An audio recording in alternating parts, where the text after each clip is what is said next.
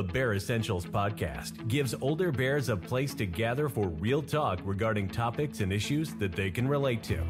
Here at The Bear Essentials, we aren't just having conversations. We are looking to provide actionable intelligence through real life experience and expertise of our guests. Our mission is to build a strong community that elevates and motivates people to go beyond their limiting beliefs by helping them realize that getting older is not an excuse to hibernate on their goals, but a reason to work harder. Hi, everyone. Thanks for tuning in. I'm your host, Charles Wallace. Today's guest is a speaker, a coach, and a best selling author of the book, Greatness Beyond the Badge. I'm really excited to have him on the show today, and I can't wait to jump into this interview. So, without further ado, let's jump right into the interview with Michael Laidler. But first, a word from our sponsor Wolfinger Consulting, experts who have achieved real results for their clients, including complying efficiently and successfully with overwhelming discovery orders, passing difficult third party security audits, and deploying bleeding edge technology platforms to control and preserve corporate information. Let them show you what Wolfinger Consulting can do for you. Be sure to check out their webpage at wolfingerforensics.com. Hey, Michael, thanks for joining me today. I really appreciate it. How are you? I'm great. I'm just happy that I woke up today and I get this chance to spend time with you and your audience. And I'm excited to have you. I know we've tried to connect in the past, and you've actually been someone that I follow on uh, LinkedIn, and I really appreciate your content. And I was hoping to get you on to share that with at least my audience and anybody that doesn't know you hopefully they will get to know you even more. That's the plan. So could you introduce yourself? Well, thank you. My name is Michael Laidler. I'm a professional speaker, best-selling author, and most of my life I've been in law enforcement. Up to this point, it's been about 18 years. I, and at the time, I've been a police officer, border patrol agent. I worked in federal corrections, and that's probably not the most important part about me. The most important part about me is that I'm a dad. I think at the end of the day, that's whoever whoever we are as a person whether it's a, a father, a brother, a spouse, recognize who you are. And that's kind of where I, what's got me to this point in my life. We talk about the content I have on LinkedIn. It wasn't there. It wasn't there years ago because I didn't really understand who I am. So who I am first and foremost is a father.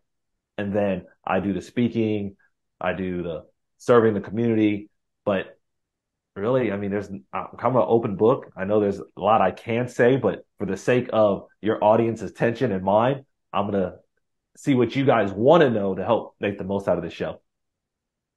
Fantastic. Well, you started off with a great a great message because I think for all of us, I think everybody's still searching for who they are. And I think it's mm-hmm. important that you you started it out that way. Um, I mean, the obvious question to me, coming into this, my first in my mind, I'm like, I'll let Michael introduce himself and then let's talk about law enforcement. You already threw me off script, which is great. I like it because I I love the way that that came out, and let me tell you, it came out very authentic. So, what about what about being a father? What what what does that mean to you, and why is it so important?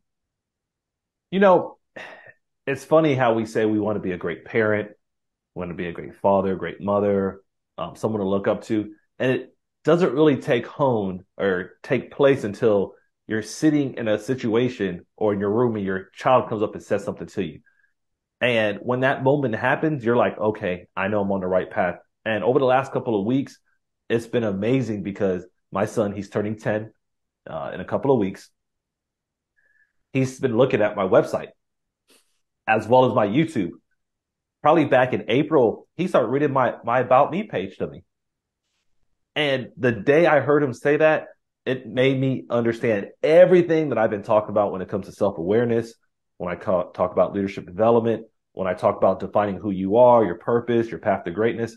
All of it made sense at that moment. Now, there were moments in the past that I was like, yeah, I'm doing it right because other people came up to me and said, Hey, Michael, great job. Um, I like your presentation, but when you start thinking about your legacy and what you're doing right now on this planet, I think for me, moments like the one I had, just him reading back my webpage without any, this wasn't like scripted. This wasn't like, hey, check out my page. It was no prompt. We were just on the phone. And he was like, Dad, oh, I'm going to read this. And I was like, What are you going to read? What are you talking about? And he started going through that. He literally started reading my bio about me page word for word and started asking me questions. And I was like, uh, I had a smile on my face because I was like, this is, this is what it's all about. It's about creating that, that foundation. Obviously, we want to create leaders for organizations, but what about leading ourselves and leading our families? Because I know Charles, you're in the same boat as me. One day we got to retire, right? So what does that mean? The company's still going to go on. The agency's still going to keep moving. I'm on my third agency and the other two are still running fine. And I understand that. But what I also understand now is that my development as a person is so freaking important because that's who I am. Whether or not I'm in an organization, whether I'm doing speaking on a stage, whether or not I'm in a church program, I have to understand who I am. And a lot of what I've been doing over the last two to three years is building that self awareness. Uh, Unfortunately, in law enforcement, we don't do a lot of that consistently. Hmm. What we consistently do is learn about our agency. We learn about the departmental rules. We learn about the policies, but we never take that time to learn about ourselves. I don't know how many academies you've been in, but I've been in three at this point. I don't remember any curriculum up to this point talking about personal development, an actual personal development where you break down who you are, like what makes you happy. Oh, we can't talk about happiness in law enforcement. Yes, you can. That, that that's nonsense. What what drives you? What are your goals? I don't remember consistently having those conversations throughout even the academy. It's all about what can we do to follow the laws, which don't get me wrong, it's important because in law enforcement you have to follow the rules, but what about the rule of your life? And I think that's one of the things that we have a hard time kind of building and focusing on because it seems selfish and it's not because the less you focus on yourself, the less effective you're going to be as a person for yourself, your family and the organization. If you flip that around and only focus on the organization or only focus on your family, I'm gonna tell you now, you're not to grow right and you're not to be the best person you can for themselves. So when it comes back to just going back to being a father, it really took place for me back in April when I heard him just reading my website. Another funny thing, he went to a conference with me last month in Minnesota and he has a shirt like this one that says Michael Laidler, he's a junior. And I told him, all right, at some point in the presentation, since you're with me, a part of your, your work you're going to do is you're going to film some of my presentation. He loved it. He had my cell phone on the gimbal. He walked around. We were doing activities. He was going around. People were like laughing, joking with him, having a good time. But one of the things that I didn't realize was that he was actually listening to the presentation. And anybody that has kids or have been around kids, sometimes they don't tell you what they've heard until some time after. And for this particular situation, my presentation was on a Friday. A week and a half later, when we were driving uh, on a Saturday, he was like, Hey, dad, remember when you talked about he, he probably regurgitated five, maybe five minutes of my presentation to me in the car. I was like, you heard all of that? Yeah, he said, what about what happened with the story and what happened with this guy that didn't have a good work life balance? I was thinking in my head, you actually listened to all that? I wasn't really actually wondering about like what he was actually saying as much as like, man, you're actually listening. You're actually building, like you're actually paying attention. So going back to everything is being a father is great and it's taught me a lot. And I think everything I've done up to this point, I'm starting to see at, at that level. And I know I see it at other levels because I go speak, I, people tell me, but I think that touches my heart the most when my son, who I'm building this legacy for, he gets it. He gets some of the things that I'm doing. Now, is he going to be a professional speaker? I don't know. Is he going to keep running the business in the next 20 or 30 years once I'm probably out of the game? I don't know. But the foundation's there. And I think when we look at any industry we're in, you have to have that, that foundation being built because when bad things happen, when you have long days, you're going to be with yourself and then probably with your family and then the organization. You know, it's an interesting thing you bring up, and you mentioned that about me page. And as you were speaking I, about it, I start thinking about this. And I think it's probably this way for a lot of us when you were sitting there creating that mm-hmm. about me page, my assumption is you're thinking about all these people that you want to present who you are to.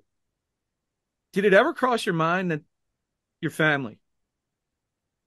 When yes. you were, it did. Yeah, yeah, it did because one of my my my my slogan, my phrase is it is simple, create your legacy. And what that means to me is I'm building something for the future. I'm not just building it for the right now. And trust me, I, I want to do great right now, but I understand that if I build this business right, if I build a professional speaking business that in the long run, that if my son wants to, or his children, whenever he has them, hopefully he has them, or any of my nieces or nephews, even my sister, whoever it might be, they can take this that I'm building and continue to grow from it, and they can they can continue to prosper from it. So my about me page, I, I I don't think I directly thought my son would read it, but I was looking at the big picture of, hey, this is something I want my family to be proud of mm. because it's something that they can do because we see generational wealth. I don't, I don't, I have generational love in my family. we don't have generational wealth, which is real. I, I, I, I understand completely. I'm not, my, my mom is great. My grandmother was great when she was alive, but the money wasn't there, but the love was there. And since they gave us that love, now I want to make sure I can bring the finances to go with that love. Yeah, it's yeah, great, great message, and you got me. You already got me thinking. And when that about me, that was pretty, pretty poignant way to start it because I, I know when I kind of did my own for just a podcast, like it never. I'm like, I want everybody to know this about me, to know that about me, right? But I, I, I can't honestly sit here and tell you that it ever, like, I ever went, you know what, is is my, is my family going to read it because they see me all the time? But I, that was that was great way to start it. Um, you, you said something else in there that I want to definitely jump into, and I, I like the way you said this. You talk, you talked about if people, and it almost reminded me of balance, Michael. You kind of said if you do it this way, too much of this way, you know, you worry about yourself too much, or you worry about the organization too much, you're not going to be right. When you say you're not going to be right, in your opinion, what's that kind of ratio? And it's probably different for everybody, but what's that balance and how does it get you right between balancing work, home, and most importantly, yourself? You have to have time management.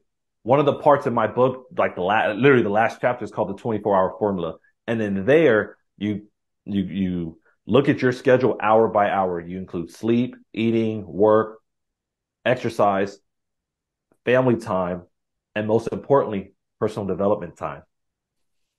Because if you don't plan your development, you're going to forget about it. You're not going to forget to go to work. We, we never forget to do that. And without work's going to remind us. You're more likely not going to forget time with your family, especially if you have kids in your house or your spouse in your house or whoever.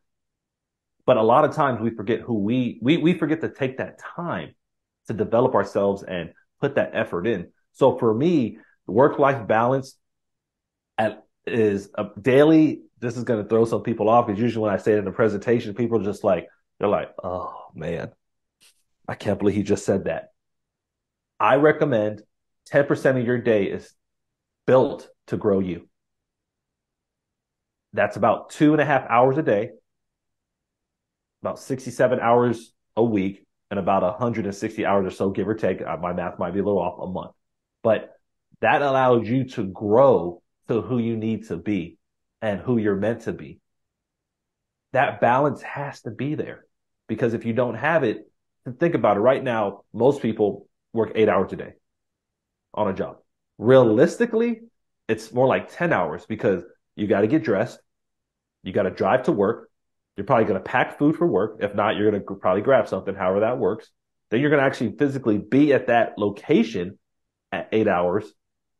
And then you're going to have another hour or so on the backside. So where do you grow in that point? If you're spending eight to 10 hours on an organization, where do you fit time in for yourself? So I found out a good work life balance is building that daily growth in every day. And that can be anything. That could be watching your podcast multiple times. That could be reading your LinkedIn messages, whatever it might be. I mean, Charles, I, I mean, we talked about the, the amazing growth you've had on your podcast. That could be something people can look at daily. Okay. You know, part of my growth is going to see Charles's next guest because we want to support him, but we know that he has valuable information in that podcast. It could be reading a book. It can be just taking that walk where you clear your mind and just focus on you. You go into a level of mindfulness. Like it can be anything, but it has to be time solely dedicated to what you're doing. And I don't mean multitasking. I don't mean, hey, I'm going to listen to Charles's podcast and then type an email. No, I'm not saying that because that's not focused on you. Because that email more than likely is going to be focused on a whole other faction that can wait. So that work life balance comes from actually taking the time and the energy to put things, to put you on the forefront because we've seen in law enforcement, it's extremely stressful. There's studies out there that say that we live only 10 years after retirement. Hmm. People that are non law enforcement live 30. That's a big difference. so in that in that time period, what are you doing to develop yourself? I mean, if you think you may only have seven years, you better make that seven years count at the end. Obviously, I, I, I hope it's not seven. It was an average study, but what are you doing daily? Because that's one of the hardest things I think we face because we're not doing that and we're not helping ourselves grow to that level because we're not thinking about it. We're just thinking about, okay, the next call for service. All right. The next report that has to be filed. Okay. What, what am I going to do with my, my kid's baseball game? Okay. That's all important. But what are you doing for yourself? Mm. And that work life balance is going to come from you actually taking the time and filling out what you're going to do daily. You say, well, Michael, that's too much. Well, do it weekly. Do something. Like get a calendar for your life because what I love to say, if you don't control your time, your time's going to control you. And next thing you know, you're going to be 20, 30 years later and you're like, oh, I should start working on myself. Well, you lost 20 or 30 years. You could have been spending, even if you say, well, Michael, two and a half hours too much, spend 10 minutes, start somewhere, but make sure it's focused time on you to grow. And over years, you will see it. Where I'm at right now with speaking in my business, I wasn't at five to seven years ago. I didn't start working on my speaking until 2016. And now, because I've worked on it consistently, now I have a business speaking. I tell people, they're like, what do you do? Oh, I'm a motivational speaker. I'm a professional speaker. Where do you go speak at? I speak mostly to law enforcement, but I speak anywhere to any group that's looking to increase their success, their, their, increase their effectiveness. But that didn't happen in 2016. It took me years to get to that point. Even podcasts like yours, the confidence I have right now, it didn't come overnight. It took time to build. And for anybody watching, it takes time to get there. But don't wait until you're in retirement mode or retired to say, okay, now I'm going to work on myself. Do it and over a period of time, you're going to see yourself even hitting goals quicker because you're working on more personal development. Yeah, and I want to give you a compliment too, because one of the things that struck me with you being on the show is you are, and I mean this in such a complimentary way, you're so, you come across so professional and polished without losing authenticity. And I think that right there, that's such a great combination. Like I, I literally just found myself zoning out a little bit as I was really thinking more like I was at one of your speaking engagements as you were speaking because the stuff you're saying is stuff in my mind like and I, I told you this before we start the podcast i do these i'm like a sponge michael i am like mm-hmm. trying to learn from every one of these guests right and I, I i just and what you said about the time management in a couple hours i read something the other day just this is how bad i think it's gotten and why we need more mm-hmm. people like you and why we need to hear people like you speak to us because it's so valuable. I read a post on social media the other day. I'm not going to give the names, but somebody I grew up with. Um, they had a post about, you know, this is a bunch of BS. I don't know where all these guys get to be and these women get to be at the gym. Like that gym, I'm at the gym, I ain't making no money. Right. And I read that and I was like, man, you're missing it. Like Mm-hmm. And no offense, like I can see your health literally on on social media is declining, like because of that attitude. But I think your message is definitely it's so valuable and we need it. Um, you also said something about law enforcement. I have family that in law enforcement, and that's a scary stat that you said. Um, mm-hmm. when you speak to law enforcement, like I I would imagine that audience could be a lot tougher, right? Because it's let's be honest, it's some hardened individuals. Mm-hmm. How do you get across? How do you get this message across to them, Michael? I relate to them right away with a story that they can relate to. I, I tell stories out the gate, and it's because you're right. Law enforcement, we do ourselves a disservice because we're very hardened for for for for obvious reasons. Um, I read a book called Emotional Survival by Dr. Gilmartin um, not too long ago, and one of his first chapters talked about the cynicism that we have in law enforcement and why it's there because we made and the story was actually pretty interesting because I was laughing during it. Like I was like, I could see myself thinking like that. He talked about uh I want to say it was a Boy Scout leader. And what he talked about in that story was like a non-law enforcement person would see a Boy Scout leader as something positive, like, oh man, he's gonna go do great with the kids, he's gonna teach them growth, he's gonna teach them development, he's gonna help build them up to be men. In law enforcement, there's a chance we might see him as a pedophile because we literally might say, what is he doing with kids? Because our level of cynicism is just a little different because we may only encounter Boy Scouts in that way. Like me, I've never been one, but given working in the federal law enforcement, federal prisons, some of those individuals have kind of backgrounds like that. So if that's the only people I see, to me, the first thing my mind correlates with is something negative. But let's say one of the viewers, they grew up in um, Boy Scouts of America, and they've only had positive interactions, their mind doesn't think anything like that. So, how do I capture law enforcement? What do I typically do? I bring up stories. For example, I talk about my longest week in law enforcement, which was in 2008. And one incident involved a traffic crash where a woman's arm was severed and I had to apply pressure to it. The other one involved a baby that was dying or dead in my hands that I had to deal with all in one week. And during that week, there wasn't um, employee assistance programs, EAP. It wasn't any after actions. It wasn't any debriefs. It wasn't anything that said, Hey, Michael, how's your mental health? How's your mental well being? And to this day, I still remember that. And when I bring up those stories, law enforcement, a lot of us have been through stuff like that. And maybe not those exact stories, but maybe you were in a, a active shooter incident. Maybe you were in a, a, an incident involving a shooting. Maybe you were just an incident where you got your butt whooped, and that's tough too. Because Ray, I'm not a fighter. I, I, I do cardio because if anything, I like to. Hey, I'll run if I have to. I mean, I shoot well, I drive well, but whatever the situation might be, I do that. I bring stories in the to show people that, hey, I know where you've been at. I don't know your exact story, but I know I've been through stressful things. And I think that helps me out. Um, I think where there's a little divide in law enforcement is when people that are non-law enforcement try to come in. Like my buddy, for example, he's a professor at Iowa State. He's much smarter than me. I tell him that all the time. We work together on projects, on doing leadership assessments. And one of the things we talk about is he can't just go to a law enforcement conference and get their attention because his story has no correlation to what they do. And unfortunately, they're not going to listen as well. They hear my story and any data I give after that is more, like you said, like you're like, it's more like a sponge.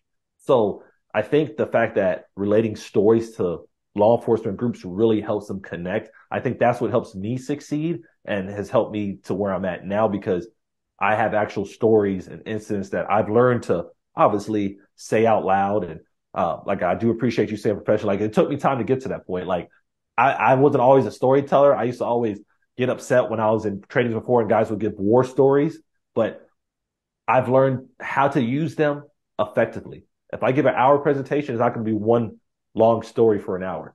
I will incorporate it into the presentation, but also give value and strategies for people to get better. But by being able to do both of those, I think helps out. I think that's what's helped me out in the law enforcement groups, just having relatable stories and being able to show them that yes, I've suffered through trauma as well, just at a different level that they may have. You know, it makes sense. And you used another word during your description there that I think relates not just to law enforcement, but I think it could be an it's more of an epidemic, I think, with society right now, and I think it's cynicism. Uh, listen, mm-hmm. I don't think it. Look, we probably have reasons to be cynical, right? But I think that cynicism is causing an issue with a lot of people with their mental and their physical health what would you say to try to because you're a really positive person that radiates off of you and you're mm-hmm. the kind of person that listen i've learned a lot now. I'm 51 now. I, I was a cynical very cynical person through my 30s and 40s and i look back and that person i was is that that cynicism was a big cause probably for the way i became. So how do you talk to people that may not be in law enforcement? How do we get around that cynical nature to start to be more positive and to start to, you know, make ourselves better. Like we don't always have to be negative. I feel like some people enjoy the negativity. How do we how do we beat that problem? I think it starts with you as a person. You have to realize that every situation is different. And I know we we say that when we go to a call for service and we're like every call is different. There's no routine call. But it takes work it's not easy to just you're not let, let's let's let's keep it real. You're not going to remove that cynicism. There's no way. Like going back to the story I just gave about what I read in Dr. Gilmartin's book, I related to that to that other officer too with the cynicism because most of the people I've dealt with that's anything related to that industry that to that group like Boy Scouts have had closer ties to the pedophiles than positivity. But what I've also learned is that everybody is different. Like literally. Every criminal I've dealt with is different. But what I started to look at is how did they get to that point? A lot of times people are not set up to succeed in our society. I don't care how many programs, I don't care how many opportunities people think that are out there. Depends on where you're raised. Sometimes you will never see that. And sometimes depending on where you raised, the streets are going to be stronger than the institution. And it's hard for people to realize that, especially those that haven't been in it. And that doesn't mean that's not a, it's not a race thing. It's not a gender thing. A lot of times it's a socioeconomic thing. If you're in a certain environment, that's what you're going to be geared towards. So I go back to looking at this criminal and how did they get to this point? How do some people get to being a bad guy or a bad girl? You start going back to their life story and they were never going to succeed. A lot of them drop out of high school. A lot of times they end up getting into gangs or people in groups of people that pretend to have their back. A lot of times they're forced to look for that comfort. Once again, when we think about kids, kids want comfort. That's just part part of I mean at 12 or 13 I wanted comfort. Mm. I wanted to be around people that were going to make me better. I was fortunate enough to have a mother, a grandmother that wasn't going to let me fail. But I knew my friends, some of the people I did hang out with, they didn't have that same household. And where they at today? What have they done? And I, but that's part of understanding where cynicism, empathy, perspective comes from is that everybody's different and everybody has a different life story. It can be easy for me to make a judgment on people. That's easy. You, you, I, I think you said it earlier. It's easy to take that negative approach and say, oh, that guy, huh, he's a scumbag. But we start giving that, that person that label. They might be a scumbag. Don't get me wrong. If, yeah. if you did some stuff to some kids, you're, you, hey, you're, you're a scumbag to me. But I still have to look at the other side. How did that person get to that? Is it a mental disorder? Is it that they were abused growing up? It's a lot of things to look at. And it took me time. At 20 years old, 21 years old, I didn't have that perspective that I have at 37. I think same thing with you. At 51, you've seen a lot more things now than versus being 21. And as you've seen more things, you start, I, I, what I tell people is you start put together, putting together all the things that you've seen. And while it's easy to make that surface judgment, would you want someone to make that same judgment on you, not knowing your story? Because everybody has a story that's got them to where they're at. And I think for law enforcement officers, as you grow it's good to actually understand how people got to where they're at. Because if you don't, you're not going to be helpful. And then you're going to carry that cynicism back into your life and you're just going to be angry at the world. I mean, road rage. I mean, that's a little off what I'm about to say, but people have road and it, I tell people, what are you mad about? Because you don't know what's going on in their car. Yeah, they cut you off. Okay. I don't get road rage. I'm just like, oh, that person must be mad at me. I don't get it because maybe they're maybe their their their their kids just got their nose busted in school and they're trying to get to them. Maybe they have to use the bathroom. I don't know. Or maybe maybe they're just a holes. I don't know. but but it's part of perspective. You don't know because we've all drove fast before. We all drove across the lane without using our turn signal. We all have done. We all rolled through a. We did the California roll through the stop sign. We've all done it at some point. But perspective, I think, is what it comes down to. And when it comes to that cynicism, trying to manage it and understand that there's a bigger picture out there, I think that's where personal development comes back into place. Because as you read more, you listen to positive podcasts like yours, Charles, that's where you see the growth. You're like, oh man, all this happened to this person. I would have never thought that Michael went through a divorce. Well, I have been. I'm still positive. Oh, Michael hasn't did get every job he wanted. Well, we don't get every job we want. Hey, you keep pushing. Oh, Michael grew up um, moving from house to house. At one point, I lived out of trash bags. My clothes, I, a dresser drawer was a trash bag to me. But I understand that and I grow from it. But I go back to that cynicism and I'm like, okay, why am I thinking like this?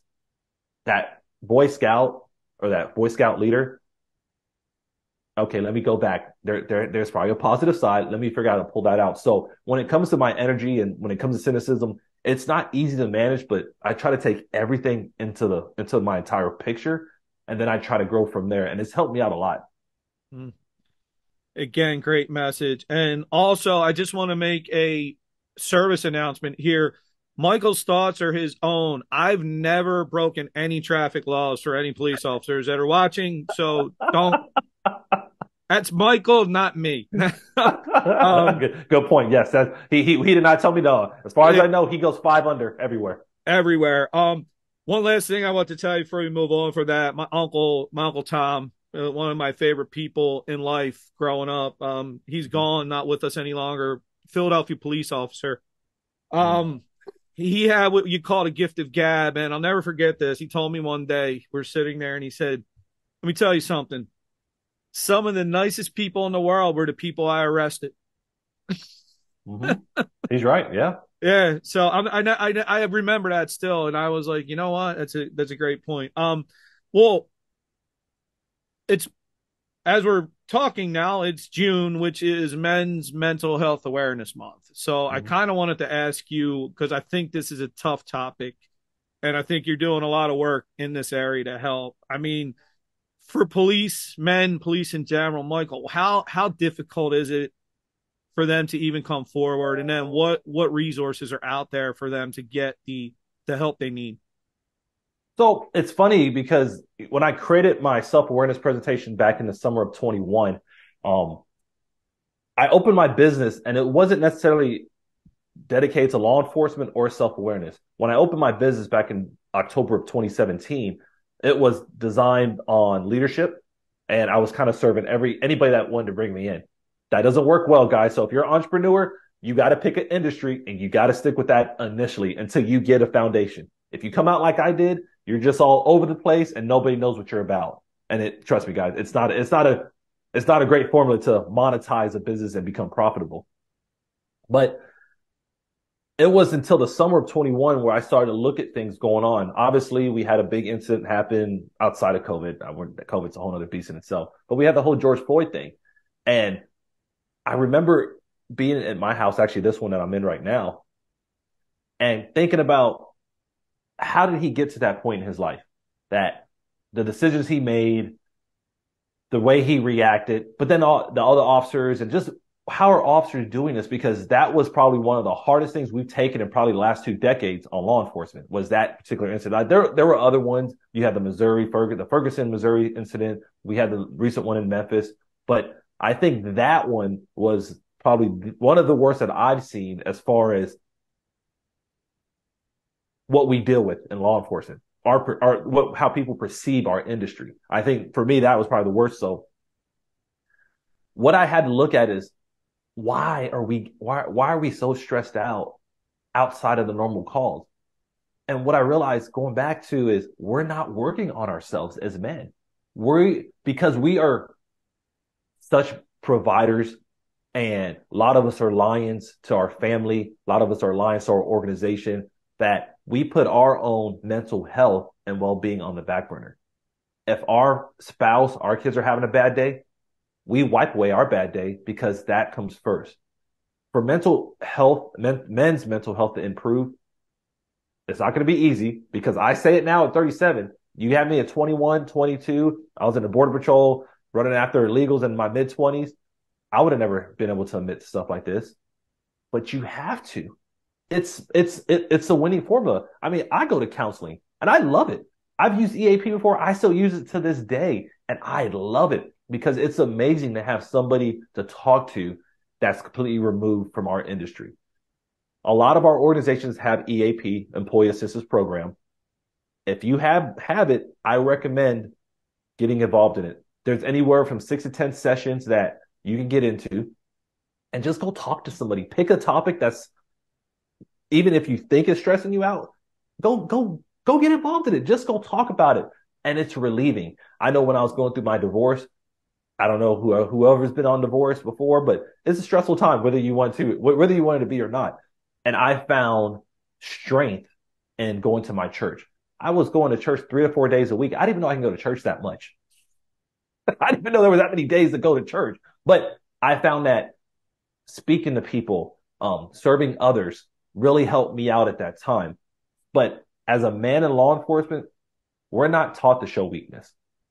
That's, I mean, and, and even you could say women, women in law enforcement, none of us are taught about weakness and going to people for help because we're supposed to be the people helping others. But what I've realized, and I think the whole world is starting to realize is we're not focused on mental health. And it's because we have to make sure that people understand that it's okay. The resources that are out there, they've been out there. The, some of the ones I've named on this show didn't just start last year. They've been out there. But I think the biggest resource is you saying, okay, I'm going to go talk to somebody. I think that's where it starts. You are your biggest resource because if you don't go, to, if you don't go initiate it, you're not going to get it done. There's other departments like I was talking to a guy, a deputy chief, um, Ruben Ramirez out of Dallas PD, and we were talking about how they created a program a program called Checkpoints for their agency. He just implemented it about a year ago. He wrote an article in the recent IACP magazine about it. And in that program, they have their peer support team. What they do is they'll follow up with people, I want to say every month that's went through any major incidents. And they just follow up and say, Hey, how's everything going? Hmm. Do you need anything? And they just have that follow up. Now, there was another study, and I, it wasn't based on what he did, that says that the smaller the agency goes, the less programs they have. Which we talk about funding and well, we can't have a peer support unit, Michael. You got to do something no matter what it is. You have to find there's there's people like me that just do self-awareness classes. That's part of treating yourself. If I can find a way to get my book to you or a workbook to you, that's a resource. And it's not going to cost you or your agency more than $25, $30 if you just say, Hey, I just want a book to write, write on. I just want the paper that the workbook, I'll write on the back of it. I may not read it, but I'll write on the back of it.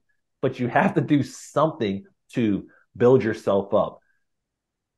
I don't know about you, Charles, but my door is always open. My phone's on. I mean, I have it sitting right here next to me. My email's open. My, my social media is there. But to build up mental, men's mental health, it starts with the person realizing that they need it.